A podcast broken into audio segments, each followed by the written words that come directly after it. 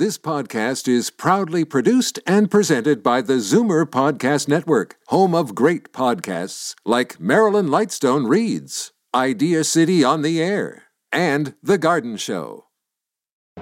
You're listening to the Zoomer Weekend Review, brought to you by CARP, where you can meet like minded people fighting for a new vision of aging. Find out more at carp.ca.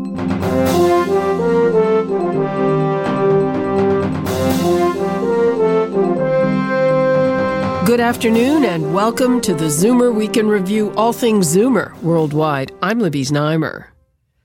The fighting between Israel and Hamas triggered accusations of war crimes on both sides. We'll look at what the law says. And with the worst of the third wave behind us, one doctor warns that the fourth wave of COVID 19 will be rehabilitation. But first, here are your Zoomer headlines from around the world. A Canadian study is fueling the theory that Alzheimer's may be, at least in part, an autoimmune disorder. Researchers at Toronto's Mount Sinai Hospital say it could be an illness like rheumatoid arthritis or lupus, triggered by patients' immune systems turning inward and attacking healthy cells. It's a largely overlooked hypothesis, but one that could open up new treatments. Using sophisticated lab techniques, the team found strong evidence in Alzheimer's sufferers of several autoantibodies that bind to brain specific proteins. Alzheimer's costs the healthcare system and the economy more broadly $10.4 billion annually, and it afflicts half a million Canadians. Connecting on Zoom could help older people stave off dementia. A new study of more than 11,000 older adults finds talking on video conference services during the pandemic helped maintain long-term memory and elderly people who often use these online tools showed less decline in memory than those who didn't. And the participants who only used traditional face-to-face communication showed more signs of cognitive decline than those who use technology to keep in touch with friends and family. The researchers at the University of West London say the findings show the extent of how technology can help sustain relationships and overcome social isolation. I'm a survivor of the Tulsa Race Massacre. Two weeks ago, I celebrated my 107th birthday. Viola Fletcher was just seven when a white mob descended on her all black neighborhood in a murderous rage. In 1921, it was called the Tulsa Race Massacre. Now the centenarian wants justice and appeared before Congress this week to push for reparations for one of the worst episodes of racial violence in U.S. history that left more than 300 black people dead and 10,000 homeless. The massacre marks its 100th anniversary this month. Viola, one of the last living survivors of the massacre, says all these years later, she still sees the violence in her mind. He's probably one of the sharpest residents here. Um, his memory is amazing for an 111 year old. Australia's oldest ever man is sharing his secrets for a long life, including eating chicken brains. Dexter Kruger, a former rancher and vet, is 111 years and 124 days old and says the poultry delicacy has contributed to his longevity. He lives in a Queensland nursing home and he's writing his autobiography. I'm Libby Znaimer, and those are your Zoomer headlines from around the world. The term war crimes has been thrown around a lot amid the fighting between Israel and Hamas. There are laws of war and armed conflict. I turn to Janice Stein, an expert in Middle East studies and conflict management and founding director of the Munk School of Global Affairs. Laws of war do not make war illegal. They set rules for the appropriate conduct of war. When were they and where were they formulated? There's an international legal scholar who is famous among a very small group of people, Grotius, in Europe in the 18th century. By then, the rules were codified. after that, a body of law develops around how do you behave during war? Uh, are there rules you have to follow? That's the second body of law. And then there's a third body of law, which is humanitarian law, which is even in the midst of ferocious fighting, what obligations do both sides have to respect innocent civilians and to try to preserve life. We have Hamas firing rockets at civilian populations indiscriminately. Is that a war crime? Yes. So, one of the undisputed principles war during, of law during war, you cannot deliberately target civilians for no military purpose. Targeting civilian communities with missiles when there is no military asset present in their midst is a war crime.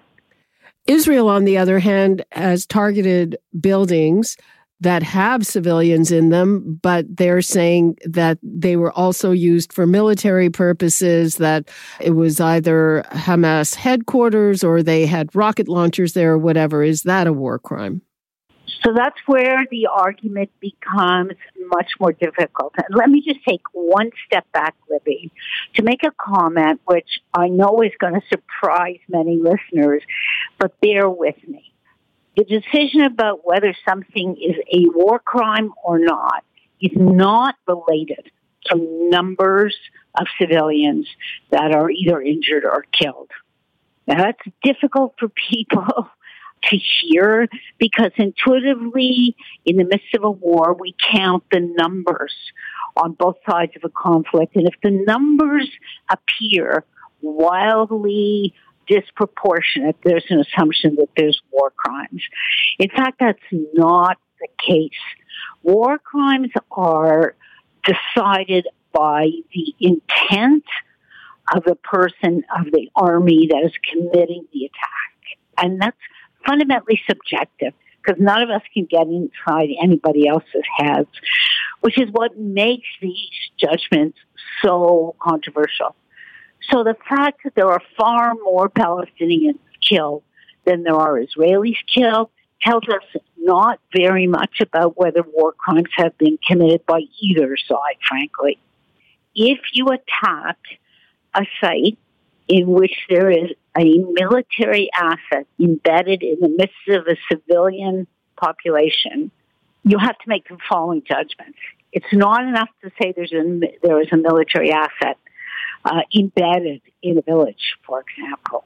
Here's the second judgment you have to make, and you'll see how this can be so subjective. It's called the law of proportionality. Is are the number of civilians that you are likely to kill in order to take out that military asset proportional to the military benefit from taking out that asset. And every commander in an army is required to make that judgment before launching an attack. To take two examples in the last week, if there are headquarters of tunnels and rocket launchers that are embedded in the midst of civilian neighborhoods, Israeli commanders will argue that the benefit of taking those out is in fact proportional to the number of civilians that may be killed in the attack, especially since those civilians are usually, but not always, given warnings in advance that the attack will occur. Is it a war crime uh, to, in the first place, embed those military assets in a civilian building? No. War crimes occur during the context of war it is not consistent with international humanitarian law to use human shields, but it is not a war crime to embed military assets amidst civilian population. And again, looking at the local conditions and how crowded Gaza is, it would be virtually impossible not to embed military assets amidst civilian population. Are all of these laws and rules are they relevant in the current context in modern situation? There is a heated debate among international legal scholars about whether the laws of war need to be updated to take account of the kinds of wars that have been fought in the last 50 years. We don't have, fortunately, wars between two huge armies with tanks that are fighting each other in an empty battlefield space. There's almost none in the last 45 years have been fought like that. But international law moves very, very slowly. It takes years to update and to codify. And so the process is very slow. But beyond that, Libby, some of the issues you've just raised, there's no consensus. These are hard issues. And that's partly why, as you said at the beginning, this language is used, frankly, in a very sloppy way by protagonists on both sides and by a lot of the press who doesn't really understand one how important these distinctions are and secondly how subjective they are and therefore the the depths of the arguments that go on janice stein thank you so much for that that was really interesting thank you libby that was Janice Stein, founding director of the Munk School of Global Affairs at the University of Toronto. I'm Libby Znaimer, and this is the Zoomer Weekend Review. Coming up, a doctor warns about the coming fourth wave rehabilitation. You're listening to the Zoomer Week in Review, brought to you by CARP bringing you vital information to boost your health, your finances, and your rights. Find out more at carp.ca.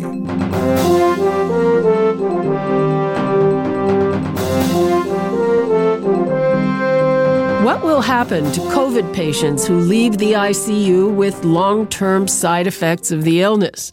Dr. Raphael Rush is Clinical Director of Complex and Continuing Care at the Salvation Army Toronto Grace Hospital. He says their recovery will require many more resources, and he's warning that rehabilitation could become the fourth wave we're all focused on what's happening with COVID now, but you're saying that we have to look ahead to another problem that will result from it. That's exactly right, Libby. As a doctor, I work both in the acute care setting where much of the action has been, especially over the past month, but also in the rehab setting where I care for patients who are recovering from their acute illnesses. Over the past month, especially, the number of COVID patients who we've been seeing has uh, skyrocketed. And I described in the essay, these patients are often younger and sicker.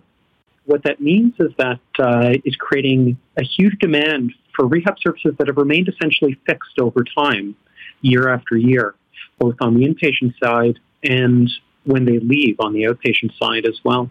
You cite a study that said that fewer than half of COVID patients who have been in intensive care leave the hospital fully independent. Can you tell me a little bit more about that study? That was a study that looked at 118 patients who received some sort of additional support to help them breathe as a result of their COVID, which is one of the major reasons why patients with COVID get admitted to ICU. And as is so common with other diseases, not just COVID, many of the patients, although they left hospital, still left with some sort of long term adaptation. In that study, about almost a quarter left the hospital with a cane or with a walker when they hadn't before. Half left with some kind of medical equipment that they needed to live back at home, even though over 94% of those patients were totally independent before they came to hospital. Where was that study from? It was published in the uh, Journal of Intensive Care at the end of March. Are you seeing the same kind of numbers here where something like more than half need rehabilitation? It's hard to give an exact number. As a we're still collecting the numbers ourselves, but that seems roughly correct. And that doesn't even take into account many patients who are discharged from hospital but still leave with lingering after effects. In that study, for example, many patients, although they didn't need any sort of inpatient rehab, after they left hospital after they left intensive care, more than half of them still went home on oxygen for a while afterward. Many patients, as we've seen, suffer after effects that last many months or now we're beginning to see even years after their acute illness. What are some of the things that they would need that is in short supply or not available now? The biggest shortage right now is of qualified staff to take care of these patients. Many folks who are recovering from COVID really benefit from working with trained therapists, even if they're not necessarily that experienced with COVID, although unfortunately at this point I think everyone who works in the healthcare system is becoming more experienced. Working with trained physical therapists, occupational therapists, respiratory therapists can really make a difference in people's quality of life. In addition, many patients have to adjust to different levels of independence when they leave, at least for a little while. At least at our hospital, having the support of a social worker or uh, other mental health care workers can really make a huge difference in people's quality of life. Is there hospital time? I don't know how that you allocate. I know that sometimes you're given time with with an occupational therapist but is the time available or is it just a question of staff or is, are the hospitals able to accommodate? That's a great point as well. Many people benefit from longer stays in hospital. Right now there's of course pressure on all hospitals i think to get patients home as quickly as possible. Some patients do though end up needing longer than you'd expect they may need months where other patients might require weeks. That's especially true in the sickest of the sick, those patients who come to us with feeding tubes, who still require long term oxygen, or in some cases, even still require ventilators when they begin their rehabilitation. Those patients have a very long road ahead of them, and unfortunately, many months of it will occur in a rehab institution, in a hospital. So, as a system, what are you advocating for? What do you want to see happen? I'd like to see three things happen. One is in the short term, there's going to be a need for more rehab beds, especially to support those patients who need a longer stay before they can return home functionally independent in any sense of the word. The second is that I think there's a huge epidemic that's only just now being recognized of patients who are still recovering and still suffering at home. And I think that up until now, there's been a huge focus on rehabilitating people while they're still in hospital. I think that going forward, we're going to have to really look at how we can best support people who've already gone home but still need a lot of help. And that may come in the form of telemedicine or in the form of home visits. And it's going to require multidisciplinary teams, not just doctors, but therapists and social workers. And because we're helping people transition to uh, really new kinds of identities, maybe even other folks as well. And finally, I think that we're going to have to invest a lot in research over the next few years to discover what the lasting effects of this illness really are and what the best ways are to help people recover from its, from its effects. Just as we've seen in previous epidemics, just because a disease goes away doesn't mean it disappears for those who survive it. Survivors have to deal with the after effects of their condition for the rest of their lives. And we as healthcare workers and governments have to commit to supporting people for as long as it takes. Dr. Raphael Rush, thank you so much for this. Thank you so much for having me. That was Dr. Raphael Rush of the Salvation Army Toronto Grace Hospital. And that brings us to the end of this week's edition of the Zoomer Weekend Review. I'm Libby Znaimer. Thanks for joining me today. Be sure to come back next week to stay up to date with all things Zoomer worldwide. Zoomer Week in Review is produced by Zeev Huddy, Christine Ross, and Paul Thomas. Technical producer, Justin Eacock. Executive producer, Moses Znaimer. This podcast is proudly produced and presented by the Zoomer Podcast Network, home of great podcasts like Marilyn Lightstone Reads, Idea City on the Air, and The Garden Show.